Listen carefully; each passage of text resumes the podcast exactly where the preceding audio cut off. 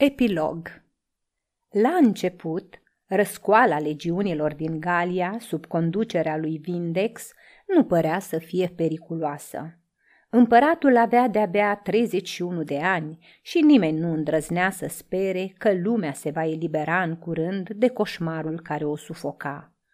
Oamenii își aduceau aminte că și sub alte domnii, mai de mult, avuseseră loc mișcări ale legiunilor, care însă trecuseră fără să atragă după ele schimbarea domniilor.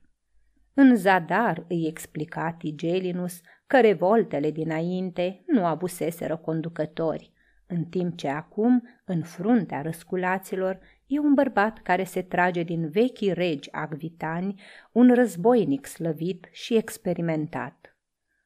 Aci, îi răspundea Nero, Mă ascultă grecii, singurii care știu să asculte și singurii care sunt demni de cântecul meu. Spunea că primele lui îndatoriri sunt arta și gloria. Numai când auzi că Vindex l-a declarat un artist mizerabil, atunci s-a mâniat și a pornit spre Roma. Rana provocată de Petronius, alinată de șederea în Grecia, se redeschise în inima lui și voia să obțină dreptate din partea senatului și pedeapsă pentru insulta asta nemaipomenită. Când îi ajunseră la urechi veștile despre Galba și despre alăturarea Spaniei la revoltă, îl apucă o furie nebună. Sfărâmă cupele, răsturnă masa la petrecere și dădu porunci pe care nici Helius, nici însuși Tigelinus nu îndrăzniră să le execute. Să fie uciși toți galii care locuiesc la Roma. Pe urmă să se dea foc încă o dată orașului, să dea drumul fiarelor din Vivarii, iar capitala să fie mutată la Alexandria. Asta îi se păru lui o operă mare, uluitoare și frumoasă. Însă zilele atotputerniciei lui trecuseră. Chiar și părtașii la vechile lui crime începură să se uite la el ca la un nebun. Moartea lui Vindex și neînțelegerea dintre legiunile răsculate păreau să încline din nou balanța de partea lui Nero.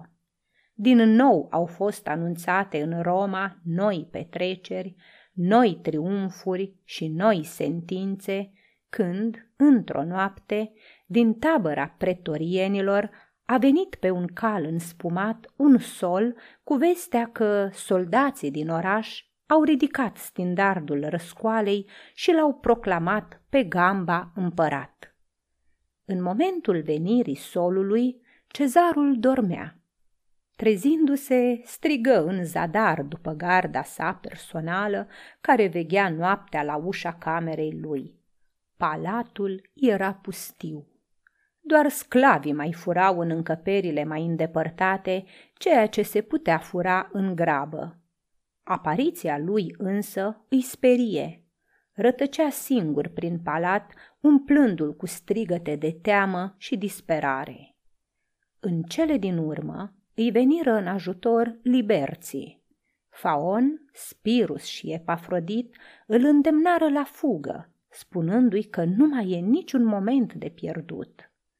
El însă își mai făcea iluzii. Dar dacă, îmbrăcat în doliu, ar ține o cuvântare în fața senatului, oare acesta ar putea să reziste lacrimilor și elocinței sale? Dacă ar folosi arta sa de orator, toată elocința și talentul actoricesc, oare ar putea să-i reziste cineva în lume? Oare nu i-ar da măcar prefectura Egiptului? Găsiră deschisă poarta Nomentana. Mergând mai departe, trecură pe lângă Ostrianum, unde propovăduise și botezase Petru. În zori ajunseră la vila lui Faon.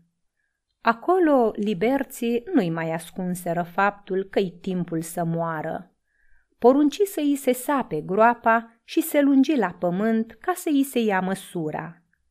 Când văzu pământul scos din groapă, îl apucă frica. Fața lui grasă păli, iar pe frunte îi apărură ca niște picături de rouă, broboane de sudoare. Căută pretexte de amânare.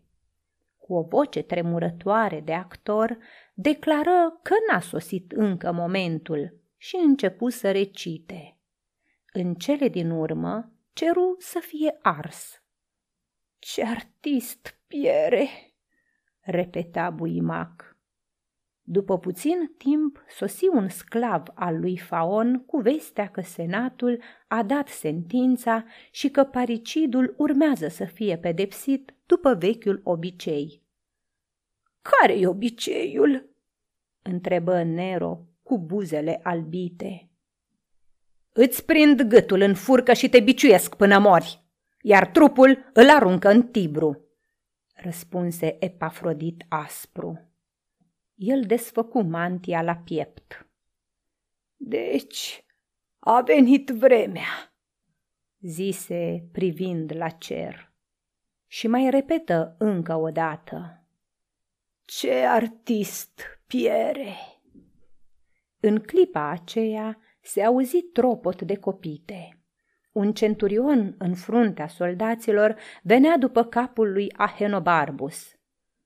Grăbește-te!" strigară liberții. Nero își duse cuțitul la gât, însă abia se înțepă căci mâna îi tremura. Se vedea că niciodată n-are să îndrăznească să împlânte cuțitul. Pe neașteptate, Epafrodit îi împinse mâna și cuțitul intră până în prăsele.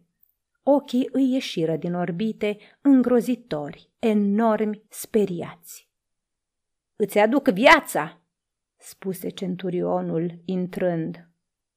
Prea târziu, răspunse horcăind Nero. După aceea adăugă.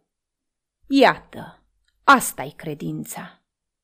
Într-o clipă, moartea îi învălui capul. Sângele împroșcă din gâtul gros ca un șuvoi negru florile din grădină.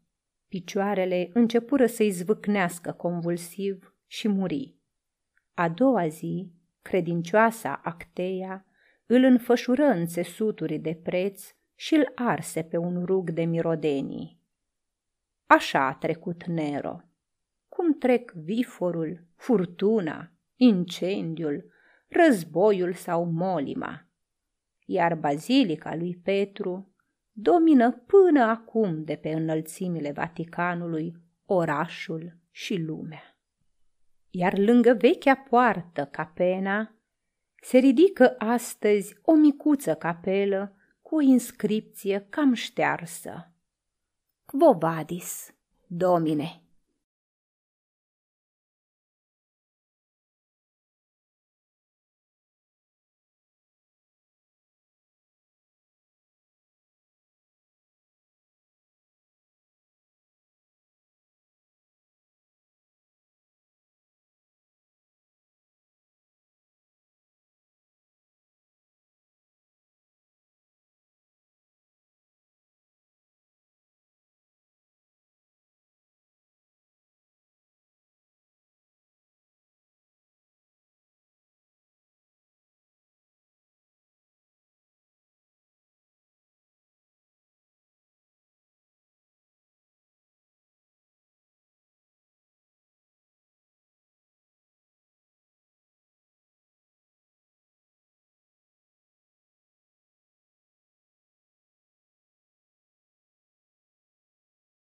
Aceasta este o înregistrare Cărțiaudio.eu.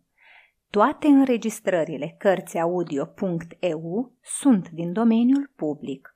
Pentru mai multe informații sau dacă dorești să devii voluntar, vizitează www.cărțiaudio.eu.